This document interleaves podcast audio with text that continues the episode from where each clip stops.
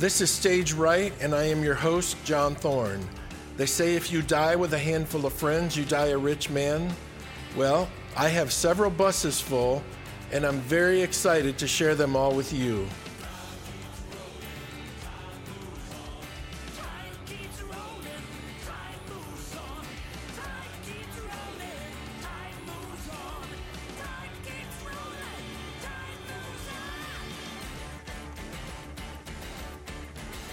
This is Stage Right. I am your host, John Thorne. I appreciate you taking time to listen today. So, I've been thinking about putting together a Christmas bundle that would allow people that wanted to support the podcast, rather than ask for money, I would offer a bundle where you could buy the Christmas bundle. It'd be a bunch of stuff. You would know ahead of time what it was. If you wanted to give it away or break it up and give different things to different people for Christmas or whatever, you could do whatever you wanted with it. But I reached out to John Schlitt, who was my first guest, and I said, dude, do you have anything you'd want to donate to the show so I could put it in a Christmas bundle and give people a chance to buy it and have it as a collectible or share it or do whatever? And he sent me a box full of stuff. It's got John Schlitt posters, it's got Petra posters, it's got John Schlitt CDs, and all of it is signed. I couldn't believe it when I opened it. It was crazy. So I started thinking, all of my friends, what is the one characteristic that most of my friends have? And I say most just because I don't pass out a survey, but I would say that most of my friends, if not all of them, are generous. And when I say generous, I don't mean people that are so rich they just have an abundance that just overflows into other people's lives because they have nothing better to do with their money. I'm talking about people that actually go out and make a difference and do what they can, where they can, when they can. Well, I have a friend named Mark, and Mark sadly and tragically lost his wife just a few months ago. But if you knew Mark, you would know that Mark is a giver. And this past weekend, Mark joined 12 other cyclists. They went to South Georgia and rode 300 miles, 100 miles, three days in a row to raise money and at last count, they had raised over $37,000 for charity. So, in the week leading up to Thanksgiving, I just wanted you to hear that story. I love you, Mark. I'm proud of you, and I'm honored to call you my friend. Now, a word from our sponsor. Hey Rockstar provides digital marketing software and services to generate more leads, more exposure, and more revenue for your business or organization. Let Hey Rockstar amplify your awesomeness. So, ladies and gentlemen, please welcome my great friend, Mr. Ron Roxtar. Welcome, Ron. Thank you so much for having me, John. It's a pleasure to be with you this evening. I appreciate you being on the show today, Ron. I know you're busy, but thanks for taking the time. Anytime with you is a good time. I appreciate that, dude. Well, just to get things rolling, Ron, tell everyone where we met. I was thinking about that. I, I think I had originally thought we had met on the high the beginning of the Highlands tour, which would have been like in Poughkeepsie, New York. I think it might have been the third or fourth date on the tour. But I was thinking about it, John, and I have a very funny feeling that we met on the Tales of Wonder tour. Ah. Um, it might have been in Elizabeth, New Jersey, because I was there to interview the band.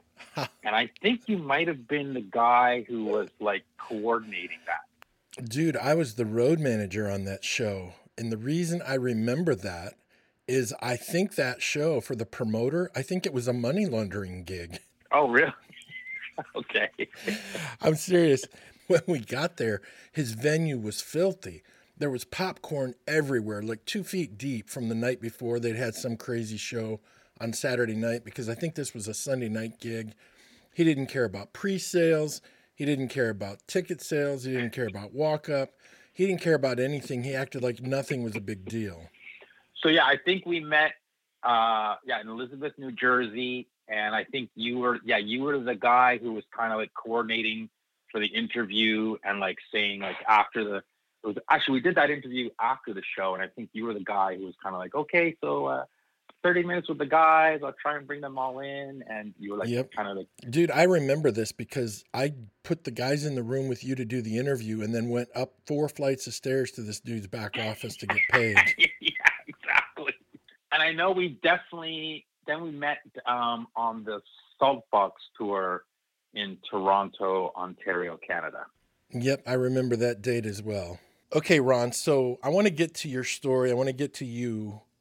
Tell the listeners what inspired you. What what got you into the arts? What got you interested in movies and music and pop culture and that kind of stuff? Right. Well, I think I was very inspired by by film, like very early on, and by you know the whole genre of acting and stuff. And I remember being very young and kind of being into it and, and very good at it also. And I think though, like most people though, when I hit my teen years and you sort of really start to listen to music for the first time, um, it just it just I just I just really resonated with me. I just really uh, had some friends who were really into music big time, and they kind of like you know were listening to certain things, and I got into it, and I really got into music, and it just I guess it just like I guess like with anything, it just uh, hit a vein with me, and uh, often off away I was running, and then I sort of was really really into music and kind of never looked back. Right. Well, growing up in Canada, who was your favorite band? Who did you listen to? Uh, so many. Um, I mean, I really was inspired and remember listening to and some of the first uh, records I ever bought uh, was going to be the Who. I think the Who's always been really major for me. The Stones, uh, Bruce Springsteen, massive, massive. Uh, the Stones is cool because I actually ended up even fronting a Stones tribute band a couple of years later, and I can do Mick Jagger as good as Mick Jagger to this day. That's great. Um, but when I saw Bruce Springsteen live, my cousin took me to see Springsteen, and when I saw Bruce on the Born in the USA tour, it was like life changing. And wow. I'm like, okay, now I really, really want to get into music big time. And uh, huge Prince fan still I'm a huge Prince fan, and I think that Prince still is, and I will always say this. You've probably heard me say this before, John. Prince is the greatest musical genius of our time. Hmm. Wow. Well, he's definitely one of them for sure. So you go from The Who to Bruce Springsteen to Prince. Just those few is a pretty eclectic group. I like being eclectic, and I think too, like you know, uh, I like to broaden my horizons a little bit musically, and of course, the more I grew up into things. And, and like you used to ask me, like especially too being in Canada. Mm-hmm. I mean, there's no Canadian kid that didn't grow up not loving and being a fan of Rush. Oh, so wow. and listening listening to Rush is like listening to jazz music. Right. So it broadens your mind. you know. So I ended up loving the stuff like like like listening to Prince. You know, listen to more funk and dance stuff, and and then all the rock. And I got into I even got into jazz stuff, and I just really loved sort of expanding my horizons and realizing that there's so many great forms of music out there. And I, although I do, I want to say as much as I'm a rock and roll guy, the greatest form of music that's out there is jazz. And when you see these jazz musicians play, guys like Marcus Miller, who you you probably know because as a bass mm-hmm. player, he's way up there. I don't think anyone in the world can touch jazz musicians and what they do. Jazz musicians are phenomenal. They have a much deeper understanding of theory, and most genres of music don't actually dive that deep into theory and absolutely and apply it. Okay, growing up in Michigan, my probably my biggest Canadian musical influence was Bachman Turner Overdrive. hey, he's great. I loved Randy Bachman. I love love him and I just met Randy this year. You did? Yeah. Tell me that story. Well, I was because uh, I worked for Celebrity Cruises, and we had a charter cruise, and they did a, a '70s rock and romance cruise, and Randy Bachman was one of the artists on that cruise. So he, he did like two shows, which is pretty much like a storyteller's show is what he does. So he kind of tells stories about the songs and, and plays them. And then uh, afterwards, he did a Q and A so I kind of got to, you know, very, I very briefly met Randy, but I got to go yeah. up to him and talk to him and told him I've seen him and, you know, loved his show. And uh, actually, of all the acts on that cruise, I thought Randy Bachman was the best one. Randy Bachman has the best story I've ever heard in regards to how a real life situation turned into a song when he tells the story of how he wrote Taking Care of Business. It's unbelievable. Yeah, and he told that story obviously at the show, and like I said, that was mind blowing. That that whole Randy Bachman show uh, for me, that was like if somebody wants to learn about how to write great songs. Yes. And where great songs come from, like watch that Randy Bachman show. You will learn so much. Absolutely. And once again, it proves why those people are who they are. It's just remarkable. Okay, so let's transition to this, Ron. Tell everyone how you ended up um, discovering or being influenced getting into Christian music. Oh, I had a, a really good friend in high school, and he was a Christian. And then um, after high school, we ended up working together, and he invited me to his church, which was really close to where I lived, which was really, you know, and I don't say that, oh, that's unique or how, you know, bizarre that was or lucky. No, like you just look at that situation. I always said that was like totally God's plan, right. you know, right? That was like written in the works of how God does things. So he invited me to the church, which was really close to where I lived, and I went. To, I went to his church one Sunday. Hmm. I never stopped. Oh wow, that's awesome. I loved it. Uh, I loved the whole camaraderie of it.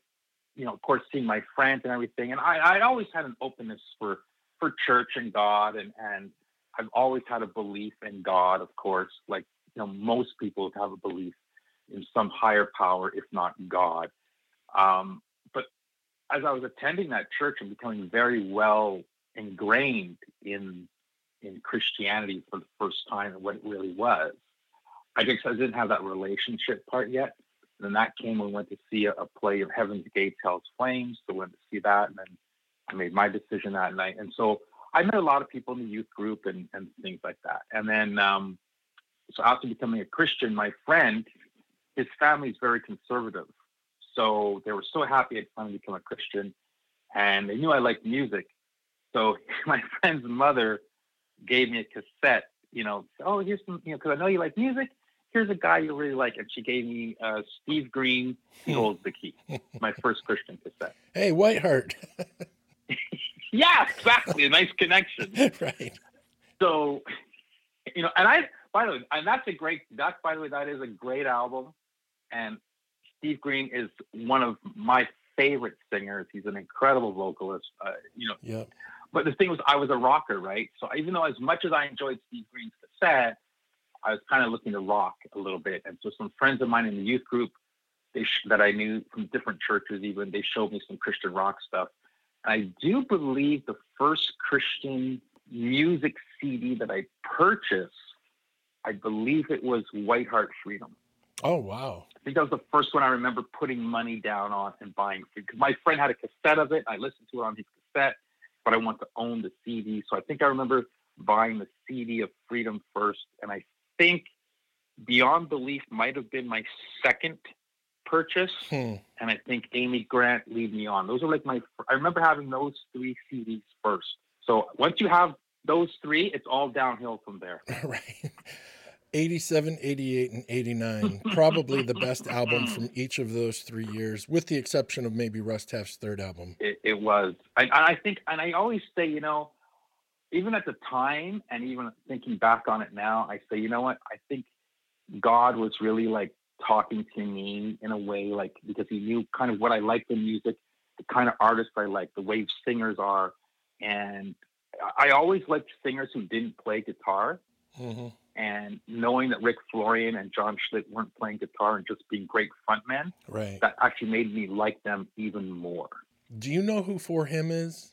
Yeah, I, am not a huge fan of them, theirs, but I, I'm definitely aware of them for sure. Yeah. Right. Well, when I was in Truth, it was kind of Steve Greenish Baptist, you know, lots of Baptist colleges, lots of big Baptist churches and stuff, more conservative musically. But because I was a rocker, Andy from 4Him uh, decided to buy me Whiteheart right. Freedom for my birthday in 1989. So that's how I ended up with Whiteheart Freedom. It was a gift. wow, I love it. That's great, man. All right. So at this point, you've been exposed to pretty much the great Christian music out at the time. What was the first really big interview you did in Christian music as a journalist? Oh, well, you know, again, you know what? I, I mean, I don't want to sound repetitive, but you know, it really is like all God driven. So the first because here's the thing, just I'm for your listeners to know. After you know getting to music and becoming a Christian, and in the youth group, one of the youth groups that was uh, with another another local church, Mhm. they actually had a radio program Oh, cool. called Rock Solid out of Champlain, New York. Right on. And my good friend Gary Horseman, he was like the guy who was heading that up. And so he knew that I knew music better than almost probably anybody. So he's like, you know, we got to have Ron a part of this program. Plus, I'd done some DJing in high school and stuff. So I was really the guy to be a part of their program. Right. So when I joined in, you know, I said to Gary, well, hey, you know, I'm, I'm, I'm going to bring you guys something. You know, I'm going to really push this, bring in some big stuff. And so it was at the same time, Whiteheart was just finishing the Freedom Tour. And the last date that tour was in Toronto. And I said, I'm going to go to Toronto to see Whiteheart and I'm going to get an interview with them. So I got in touch with their management and Whiteheart, uh, I spoke to Rick, Mark, and Billy on the last night. of Oh my Tour. goodness. That was my first Christian interview That is awesome. and that was the first Christian CD that I purchased, Right. you know. And I think uh, that was like the first, let's say, I'm going to say the first major Christian rock concert that I actually attended. Also, That's awesome. I saw a couple of other like local bands and some smaller Right. acts and stuff, but as seeing like a major Christian rock artist, Right. uh, Whiteheart was also my first one. Okay, so you told us about your first interview in Christian music, the first big one, but tell us about your most recent huge, huge accomplishment as a journalist. Tell everybody what you did. well, the cool thing about okay, so um, I'll just back up a, a few seconds. Um, so after I interviewed Whiteheart, uh, the following year after I interviewed, I got to go to a press conference uh, when Petra came to Toronto. They did two nights at Massey Hall. It was a big thing. Everyone was talking about Petra selling out Massey Hall in Toronto for two nights Hmm. and most of the people in Toronto don't even know who they are. So they're wondering how did they sell out this major venue? Right. And so they had a big they had a big press conference, and and I think it was Wow. the, uh, the secular record company at that time that was trying to get Petra, you know, on on secular market at the time. Sure. So I went to go to that press conference, Hmm. and I got to interview, um, be there with all the reporters and stuff like that. And that was actually a really funny and great interview. I remember. cool. Um, so I actually got to do, and then I got to interview Petra throughout their career. hmm And so, and even John, I've spoken to John Schlitt a couple of times for his solo stuff. Right. And I, you know, this year with, I came home and, and as I saw the months were approaching, I'm like, you know what? It's, it's actually the 30th anniversary year Wow. of the release of Beyond Belief. And I'm like, I wonder if somebody's going to do something special. Like, okay, even if the guys in Petra aren't going to do anything, like, is anybody in the media going to do anything special? Is somebody going to do anything? Right. And nobody, as time was going on, I saw nobody was doing nothing. And I'm like, no, this is impossible. Somebody's got to do something. So if nobody else is going to do it, Hmm. I'm going to do it. So I kind of had my website going for a while where I'm doing a lot of journalistic work with actors and comedians and musicians and stuff. And I got this idea of talking to somebody from Petra about the 30th anniversary. And I've been in touch with Ronnie Cates Ronnie. uh, via social media a little bit. And I reached out to Ronnie and I said, Hey, Ronnie, would you be interested in talking to me about the 30th anniversary of Beyond Belief? And he was totally cool with it. Hmm.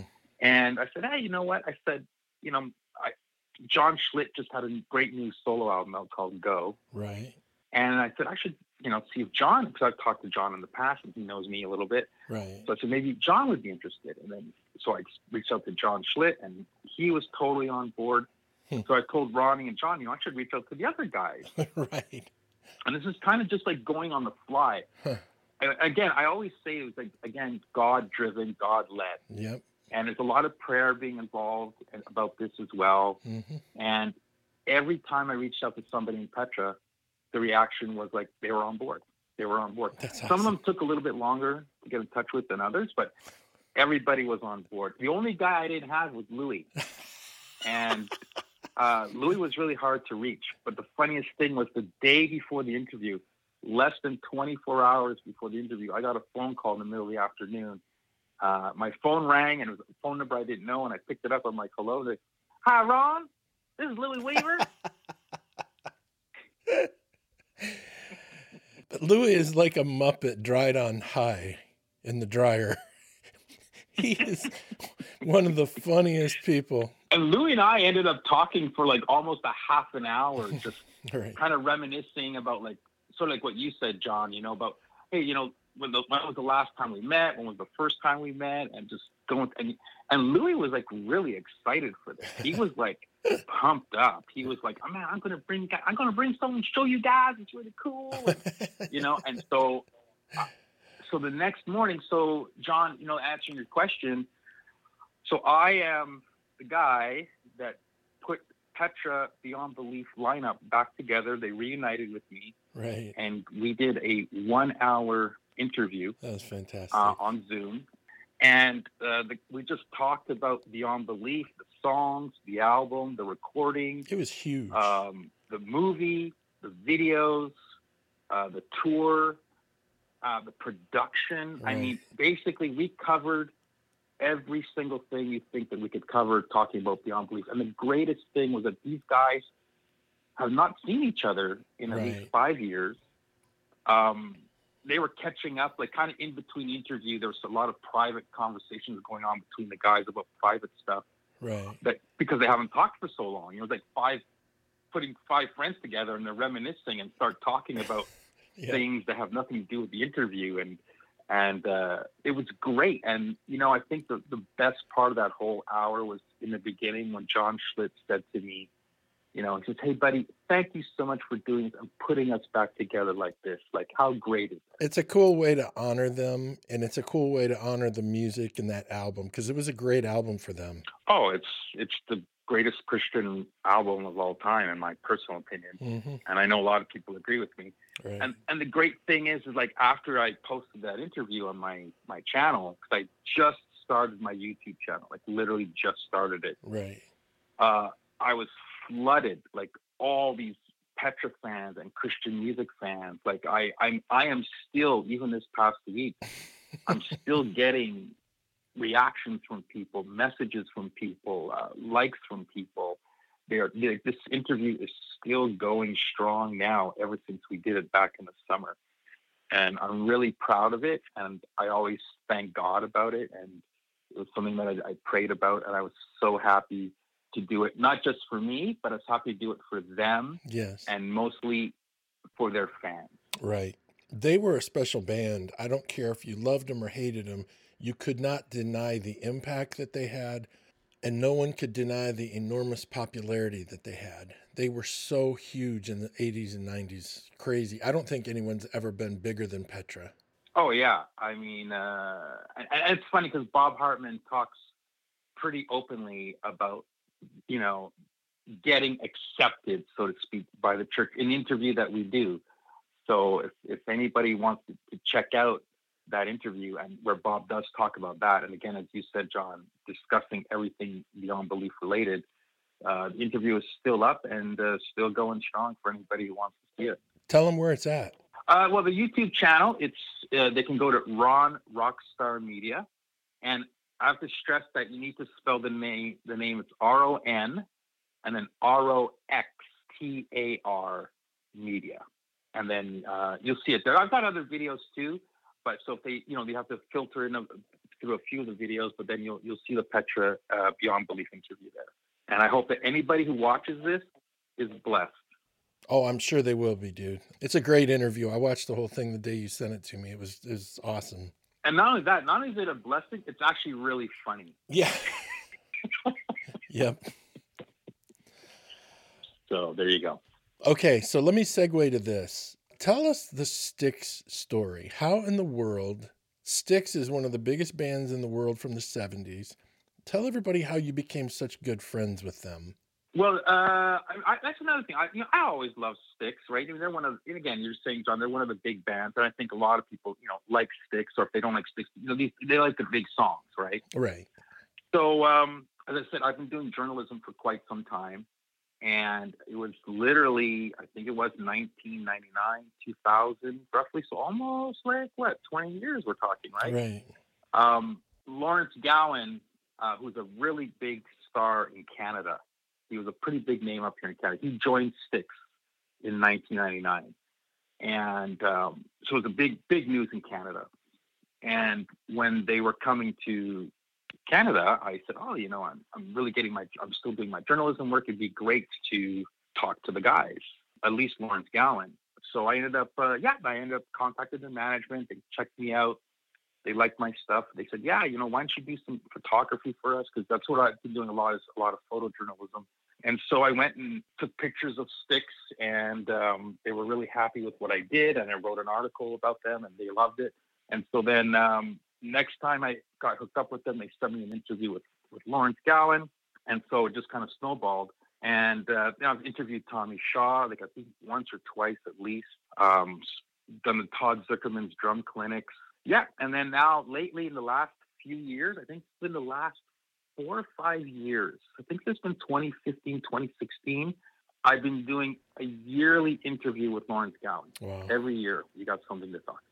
That's fantastic. What a lot of people might not be aware of, but when it comes to famous people or people in the spotlight, if they have their choice, they will always pick the journalists that they know and are most comfortable with. Oh yeah, uh, I mean that's happened to me at least a couple of times with a couple of celebrities that you know, I did an interview with them and, it worked out really well. And we became chummy. And the next thing you know, they're, they're coming back to town with us, an actor or musician. And, and they know I'm there. They'll like either, you know, want to reach out to me or if I'm on the, let's say the uh, roster for the journalist list, they see my name there. They're like, oh yeah, no, I got to talk to Ron Rock. right. Right. So it's, it's, it's nice. It's a nice feeling.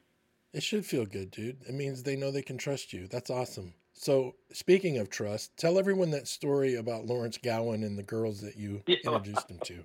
So, in between, and actually, it was like what last year, a year and a half ago, almost roughly, yeah. So, uh, in between Styx dates, uh, if if Lauren has enough time and, and can work it out, he because again because he was a big star in Canada, he'll do uh, solo dates, you know, or little solo mini tours in Canada. So he was doing some of his solo dates in Canada. And at that same time, there was a string quartet in Montreal that has just released their first album. Um, these four lovely ladies who are amazing musicians. Uh, they're called the String Katz, K A T Z, and you can find them also on Facebook as well, YouTube, etc.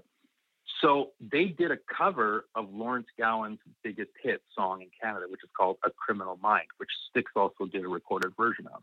So I contacted Lawrence and said, Hey, have you heard the String Katz do A Criminal Mind? And he's like, No, I haven't.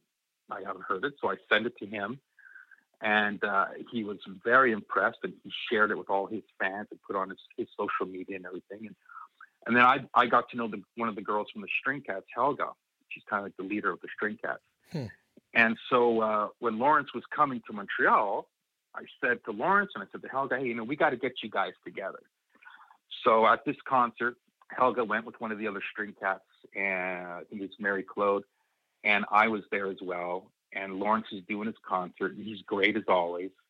And actually, in his solo dates, he even has Todd Sucherman of Styx as a part of his solo band. Oh wow! So he's doing his show, and he's a very animated performer. If anybody has not seen Lawrence Gowan and Styx, uh, they need to because this is the best version of Styx in the entire history of the band, and he's just a great frontman.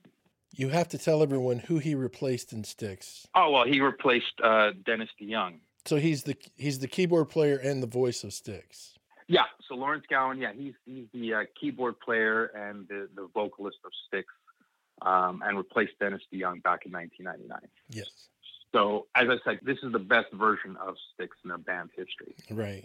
So anyway, Lawrence is doing his solo show, and he's bouncing around the stage like he always does. And he he did a, a like a jump onto the drum riser, which didn't work, and he hit his head literally like on the drum kit. Mm. And when he came around to the front, I, I everyone in the audience, even me, I could notice that he was bleeding. Oh man. Like, his head was like full of blood. no way.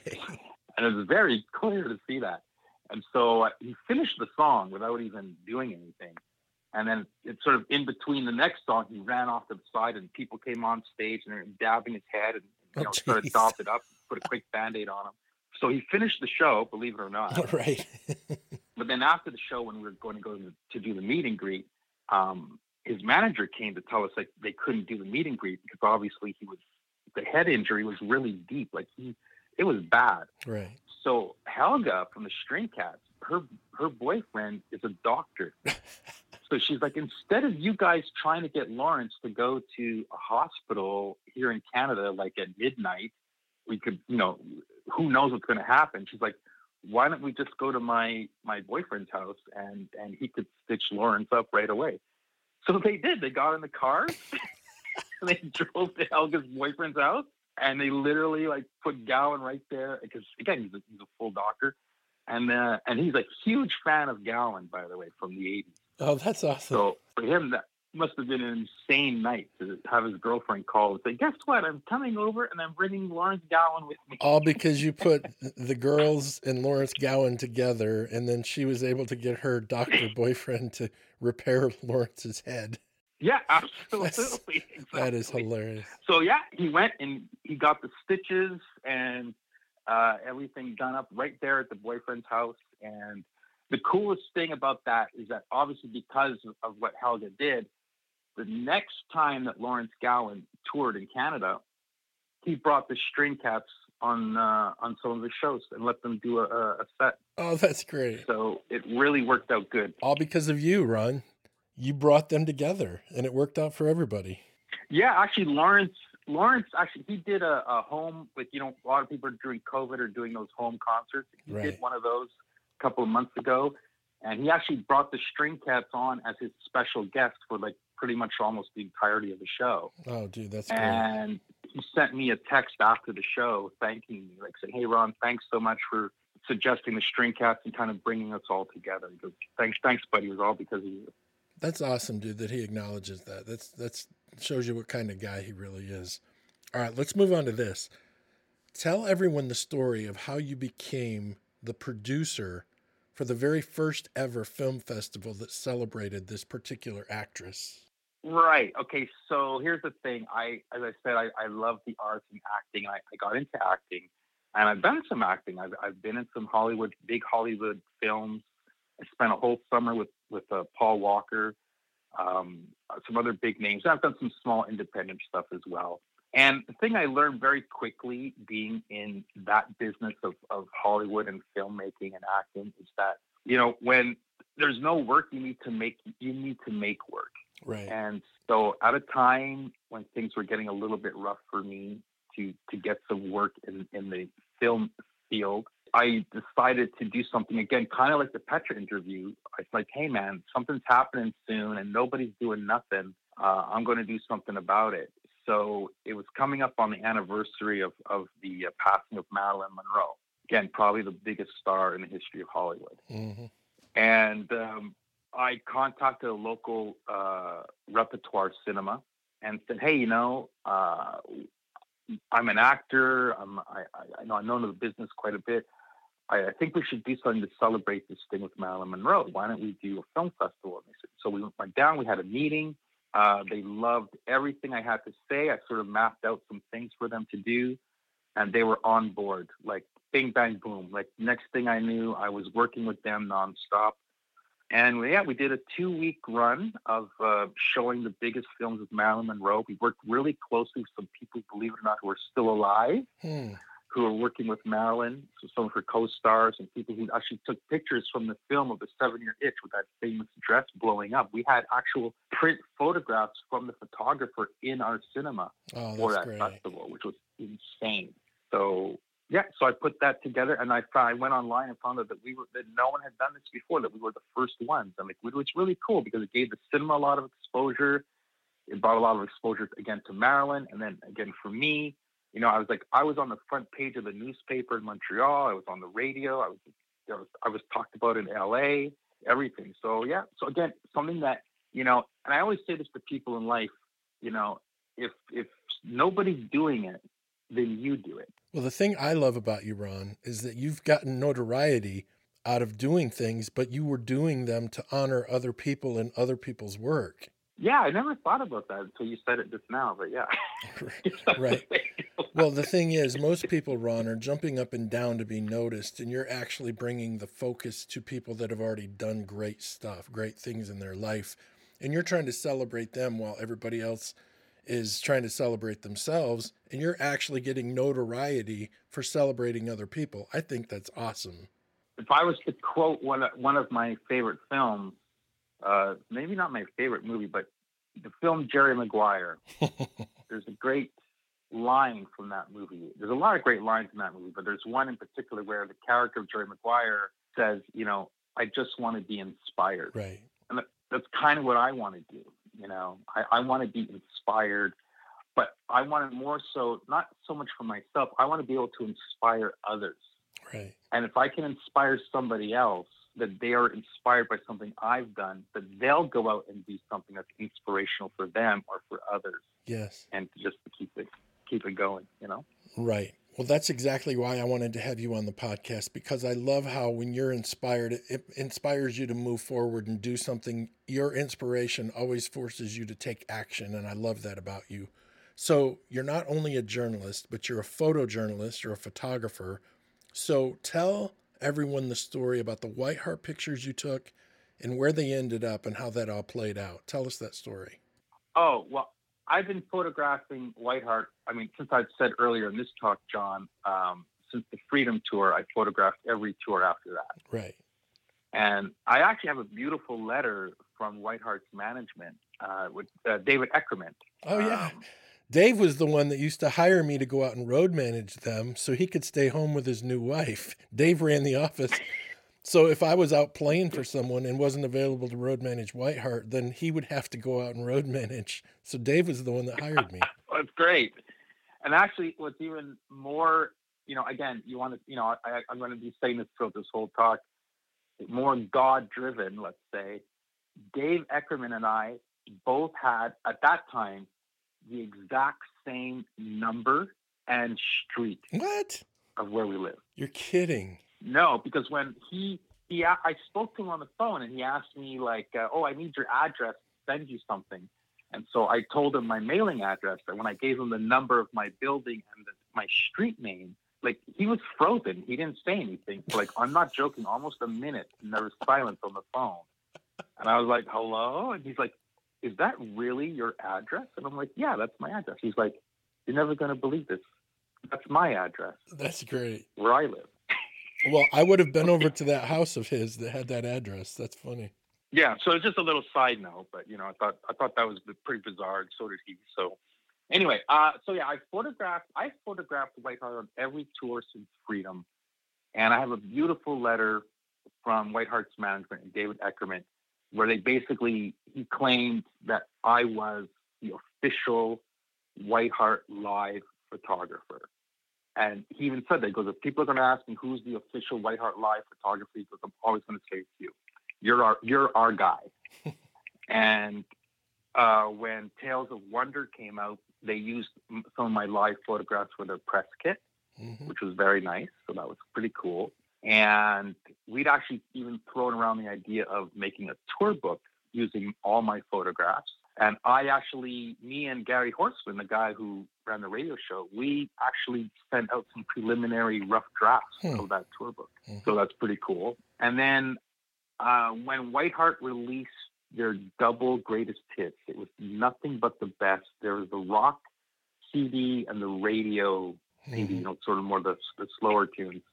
Well, here's the thing, John. I, I went to my local Christian bookstore with the, around the time of the release Mm-hmm. And I walked in and they had a big display for it, you know, with the poster and the CDs and everything. And I looked up at the poster and I'm like, wait a second, those are my pictures on there.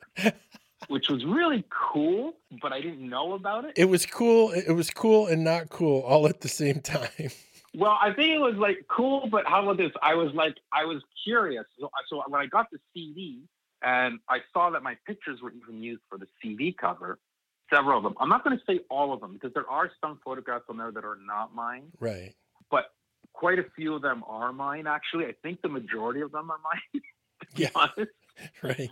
Um, but when I looked at the photography credit, there was the other guy's name there, but my name was not. There. Of course. So that's kind of what you just said, John, where I sort of was like, this is cool, but it's not cool. Right. Because now there's another guy who's being credited for this. Yes. Like, I would have preferred it if his name wasn't there and we both weren't credited. At least I would feel better. Right. There's a hundred other ways that would have made that situation more comfortable for you. Right. So I reached out to their management. Um, management actually, because they, they told me that they had nothing to do with it. Is basically the story was that the record company was doing this greatest hits package, mm-hmm. and they needed some some pictures. So they had sent my pictures to them. But the thing was, you see, at that time, all my pictures were um, I had my credit on on the back of the photo. So they it's not like they didn't know where these were coming from or who did them. Right. It was pretty clearly stated on every picture I've ever sent to a, a band or an artist or whatever. They knew it was going to be coming from me because I would put it on the back of the photo. Mm-hmm. And I know nowadays, you know, people do the imprints on the pictures, but that's how I did it back in the day. Right. So the record company, I reached out to the record company and uh, spoke to them, and uh, like they instantly put me through to the legal department. Like it was an instant, like you have to speak to legal, like big time because uh, I think they thought I was going to make a real deal about this. And and you could have. I could have probably, but you know I'm not that kind of guy, and I think it's maybe just the Canadian way. We, you know, we're so easygoing up here. You hear you hear that cliche about Canadians, but it's actually true. oh, Canada. Plus, I believed in the ministry of Whiteheart and the guys, and I was pretty friendly with the guys in Whiteheart, like as well. So there's nothing I was ever going to do to put any kind of a, a stain in our relationship or towards their ministry. Because again this had nothing to do with whiteheart right? This was the record company. Right. So I, th- th- it wasn't the band's fault or even the management's fault. This was literally the record company's fault. Right. so they basically the, the lawyer just you know he reached out to me and he's like look you know what? Uh, we feel terrible.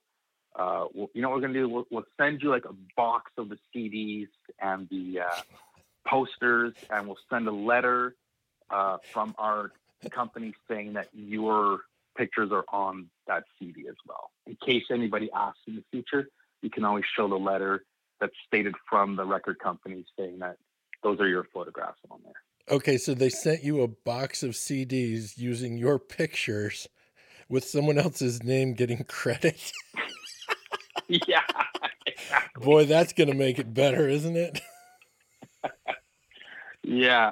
So, you know, and again, you know, I know, I know, like this to this day because I I hung out with Mark uh, like two years ago and Billy also, by Billy Smiley as well. Right. And I know that they both like we obviously that comes up in conversation still, and they still feel really bad about it. Like they they're always mentioning, man, we feel so terrible that that happened to you, and you know, we wish the record company did something better for you, or or if they had more control over it.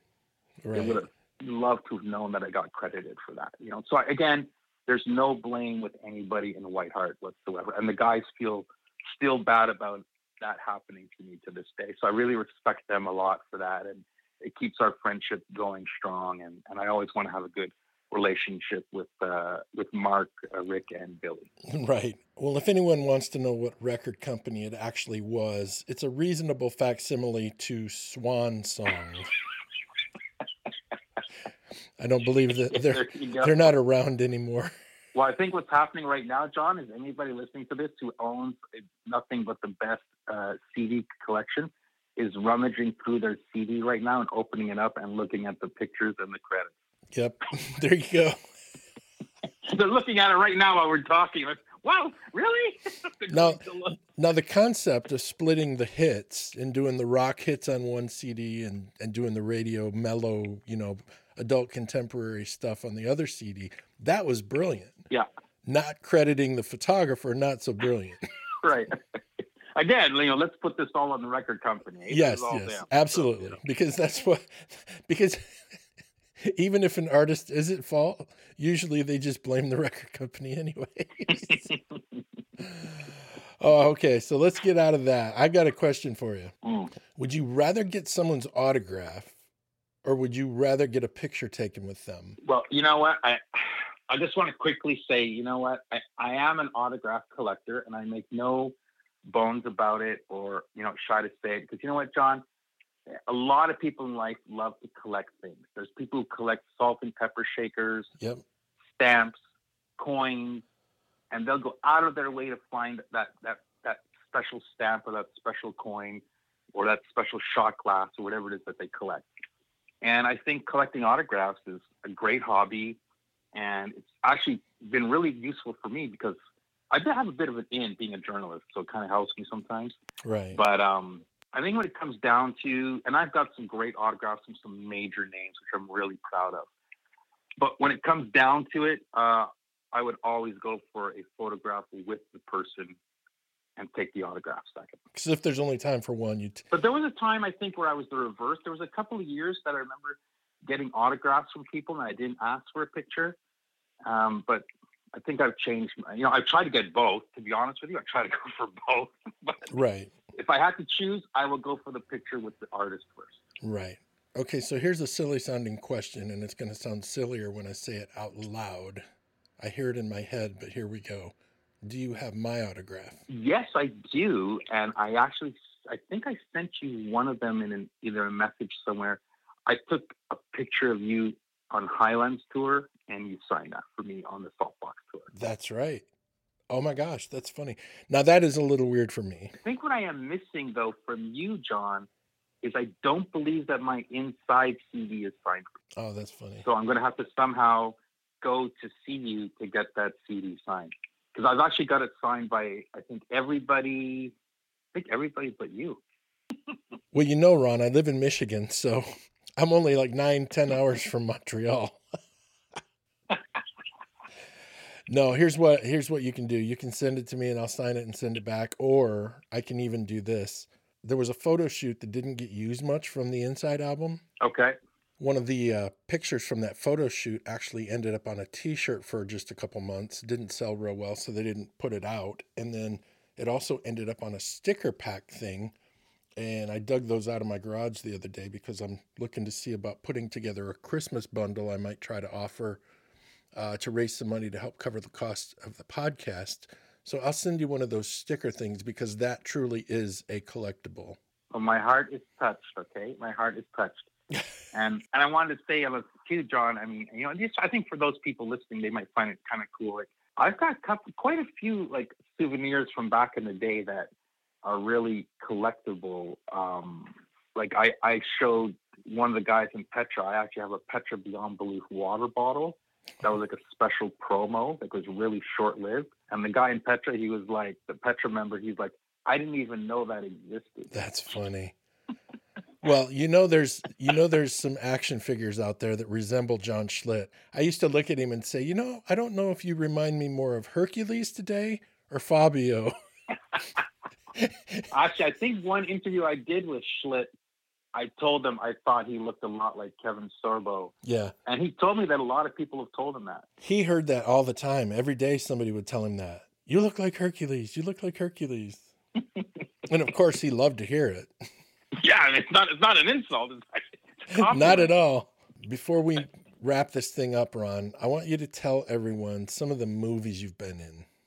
Oh, some of the movies I was in. Um, You you were talking about movies earlier, and we didn't dive into it, but I want you to dive in for five minutes and tell everyone your a little bit about your actual on-screen movie career.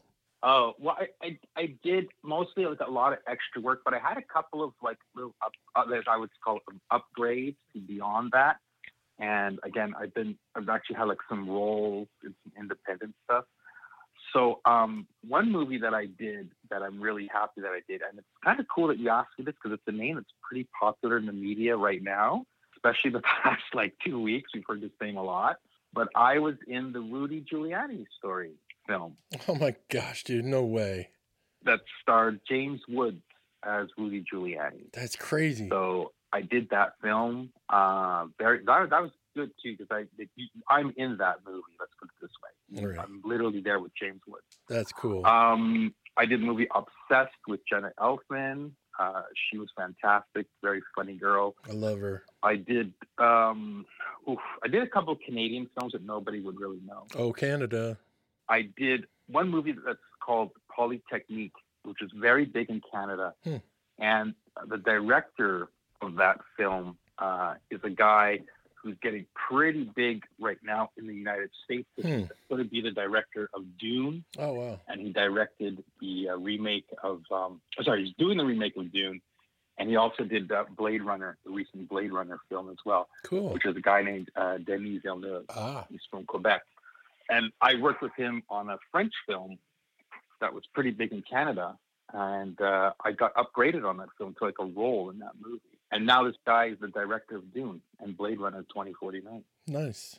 Now, what about the Paul Walker movie? The movie I did with Paul Walker, yeah, which was like probably the best time I've ever had in my life, was a film called Timeline. And we spent a summer shooting that up here in Montreal based on a novel by Michael Crichton. Oh, cool. and working on timeline was the, it was the best time of my life uh, paul walker was fantastic with everybody on the crew and the cast uh, gerard butler was a part of the cast as well richard donner who did uh, superman and all the lethal weapon films he was the director Oh, my gosh. treated us amazingly and uh, yeah th- that that was a great film and actually you can yes you can see in that film because i actually have a scene with paul walker in a cool action sequence where he sort of throws me back That's awesome. so You know, I said it before, Ron, but I'm going to say it again, dude.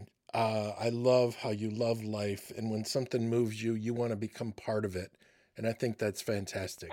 well like i said i mean i i, I tell that to people all the time you know if, if you see something that should be done and nobody's doing it then, then you do it or Right. you, know, you just see something you want to do then you know make it happen and um, I, I look for things in life that are inspiring i mean obviously i you know i do pray about things and i and i i, I go to god about many things in life i mean that entire petra beyond belief interview i always you know, people, people, fans thank me for it, and I always tell them, you know what, thank you so much. I mean, you're very welcome, but you know, it's God. God put that whole thing together. Like it, it wouldn't have happened without God, and, and so many other things. That working on Timeline with Paul Walker, uh, the Marilyn Monroe thing, all the opportunities I've had to interview all the all the biggest names in the world of acting or music or comedy.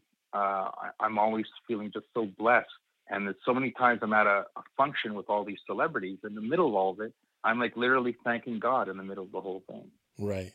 Well, you and I know, Ron, as Christians, that when we let God orchestrate our life, it's much more beautiful than if we try to do it ourselves. Absolutely. And I'm always kind of looking around the corner Hmm. and seeing like what new opportunity it is that God is going to, Right. you know, either present to me or that I, I want to maybe bring to him hmm to get his blessing to, you know, to say, okay, you know, yeah, we can, we can do this. You can do this. You know, I'm, it's good. Go ahead and do this. Right. Absolutely. All right, buddy. We are circling for landing. So let me ask you one more question. Do you remember the last time you and I saw each other? Oh yeah, it was talk about letting God lead and being a blessing of God and thanking God. Yes, it was a great night. In fact, the last time we've we've seen each other face to face was the best time I've been with John. wow. I I think. I hope it's a wow.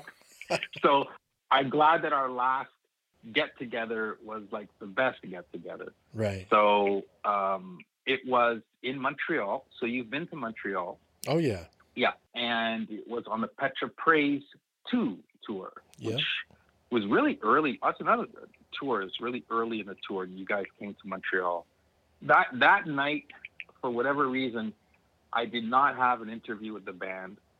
Uh, I did not have my regular backstage stuff set up because I think it was so early in the tour. That's why. Yeah. And I was at. I kind of walked into the show, and I think it was at the soundboard, and I saw you, John, at the soundboard, and you were talking to some guys, obviously some some tech crew, and I'm like, hey, that's John Thorne. What's he doing here? it's literally what I. It's literally what I said to myself. That's that's funny, dude. So I approached you and uh, I kind of introduced myself, and you were kind of looking at me like we've met before, like you knew me. I might have been thinking, okay, last time I saw you, you were in New York. Why are you in Montreal? I mean, who knows what I was thinking, but like you'd see someone from one day to the next and not know if you knew them from two weeks ago or from 10 years ago. You just saw so many people all the time. And I got to say, too, for, for, for the listeners, like, that's what happens with journalists is that when the celebrities meet the journalists, unless it's from someone that they really know, there's always that sort of look of like, okay, I know we've spoken or you've interviewed me. Like, when was it? Where was it? What was it for? right, right. yes. there's that there's that look of like, I know who you are, but like, tell me, you know. So anyway, we met. Yeah. So I went up to you and I introduced myself. I explained who I was and then you know where we and because you'll give me that look of like, yeah, I, I, I do know you. I've seen your face before.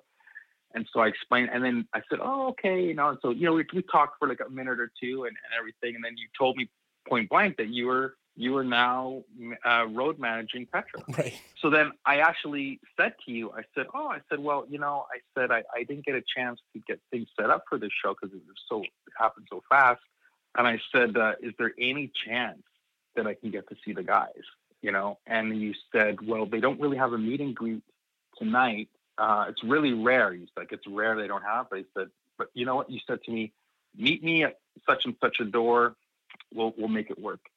And uh, so after the show, which was a fantastic show, and I want to say for the listeners, and I've actually said this to John Schlitt more than once, I believe that the Petra Praise 2 lineup is my second favorite lineup in the history of Petra. Wow. I think that, that Brandow and Pete Orta, those guys brought such an energy to Petra. Mm-hmm. It was like wow, this is like they're on fire. right. And I think it made John Schlitt and Louis Weaver more energized too.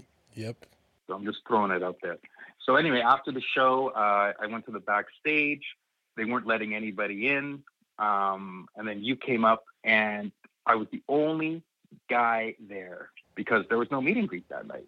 Right. And then uh, one of the guys working the show, he came over to me. He's like, "Yeah, you got to leave." I said, "No, no, but you know, they said, no, no, no, there's no meet and greet. And then you walked in just at that moment and you were like, you came up to us and you're like, no, no, this guy's good. He, he's coming in with me. and then you brought me in and I spoke to Louis for quite a bit and, and John and, and Pete and everybody. And so, yeah, so it's great. So thank you. Uh, thank you, John Thorne for uh, getting me backstage for the uh, Petra Praise 2 tour.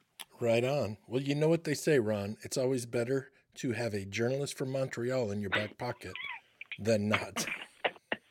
well, I again, you know, I was inspired by that and uh, happy about it, and you know, and I think, and I've told you in the past too, John, to to me, inspiring to you. I've told you too how much I really do love the Inside record, and I think it's a bit of an underappreciated album, but it is a very good White Heart album, and I do like it a lot. Thanks, dude. That's that's very nice of you to say. It was a blast to be part of. I still can't believe I had that opportunity in my life to be part of that. I could write two books just from the experiences of making that album. Yeah. Well, you know what I want to say again on the off the side here. When I had that lunch with with Mark in Nashville, uh, he told me something. I kind of knew it, but I didn't remember it until Mark had mentioned it to me. Because uh, another thing, I'm also a big Bowie fan, right? And you guys worked with the the producer who he worked with Bowie. Yeah, Ken Scott. He actually is the guy that helped David Bowie develop Ziggy Stardust. Yeah, Ken Scott. Yeah, you guys worked with Ken Scott. It was so awesome working with Ken because he stayed at the Bennett house, which meant he had a room and didn't have to drive anywhere. So he would be up late working. He would get up early and work because that's all he did. He didn't really leave. So I would stay late for vocal overdubs I'd get there early for guitar overdubs. I was there as much as I could be just because I wanted to be around the process. I wanted to learn as much as I could, but I also wanted to pick his brain and uh, ask him about all the great artists he had worked with. Dude, it was crazy because he started out as a teenager working on Beatles albums at Abbey Road Studio. And now here I am all these years later working at the Bennett House in Nashville. And there's Ken Scott in the same room. It was a trip. Absolutely. I mean, uh, that's why there's so many. There, I mean, there, you could probably make a one-hour documentary on on the making of Inside. You know. Now, there's a lot of footage that I shot that I put into two music videos. One of them is You Can't Take What You Don't Have, and that's on the White Heart page and on the Union of Sinners and Saints page, and it's also on my Facebook. And the other one is there is a unreleased rock version of Even the Hardest Heart, and a few people over the years had gotten a hold of me and asked me if there was a copy of it. Well, I had a copy of it, but I wasn't going to put it out just as an MP3.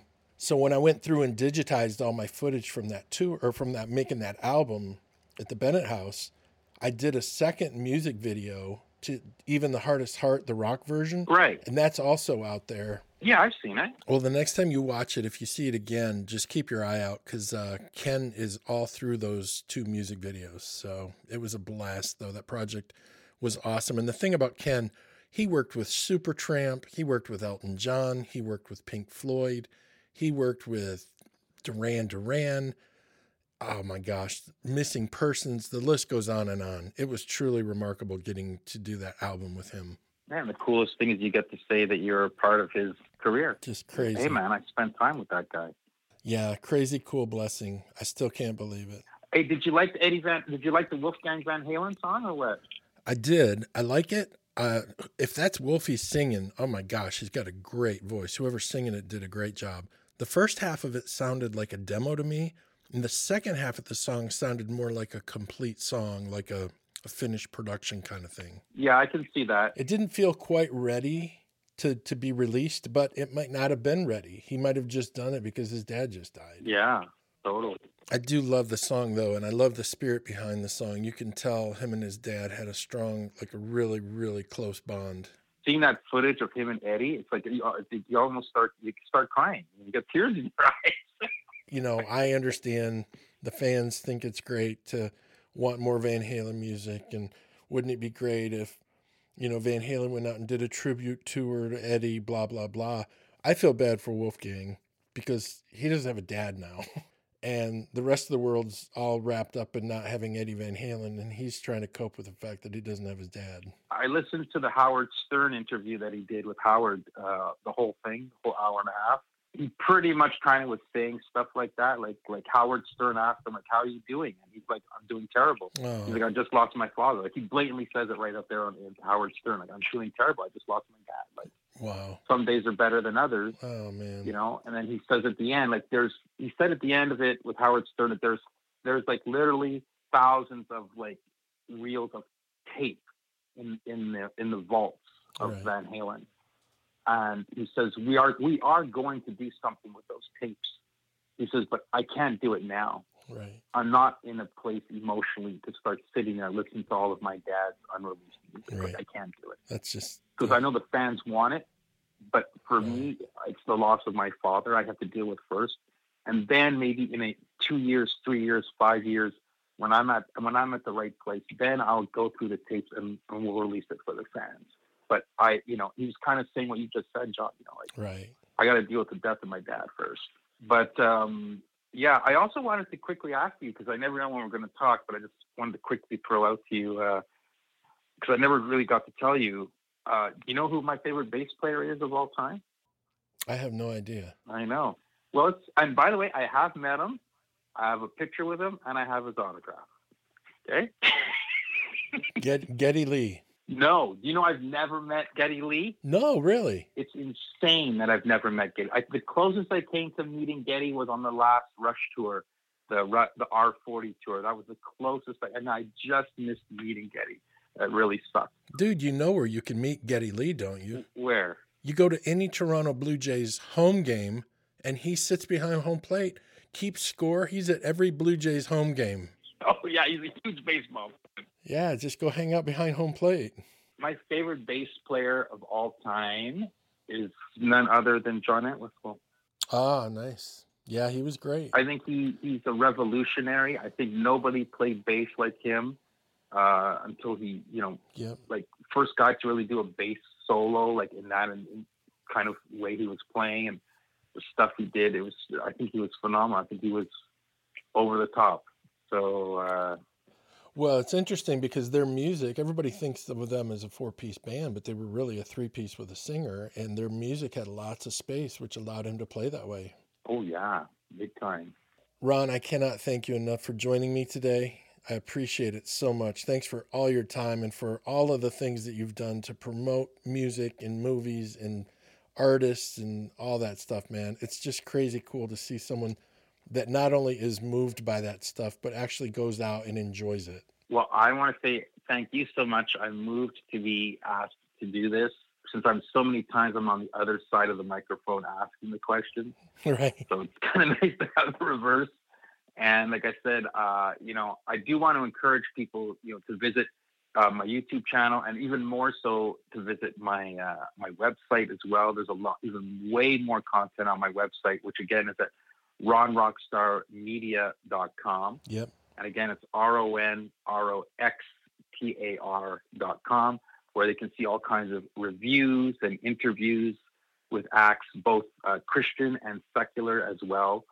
Um, so I want people to know that there is there's definitely a mixture going on there, and that's what I want to do. I just want to, through my artistry as a journalist, as a photographer, um, and even just as a fan, if I can inspire somebody through an interview that I've done, or a picture that I've taken, or a review that I've done, and move them or inspire them for something better for themselves and for others, then that's what my goal is. And I thank God for giving me the talent to do so and hope to do so more in the future for all the artists out there that can inspire others. And let's all be inspired. Right. Well, I appreciate the heart you have to do that as well as the talent. So I appreciate you, buddy. Thanks for coming on. I'll do it again soon. Thanks, John. Always a pleasure. Talk to you soon. All right, dude. See ya. Hey Rockstar provides digital marketing software and services for your church to generate more interest, create more exposure, and reach more people. Let Hey Rockstar amplify the awesomeness of your ministry.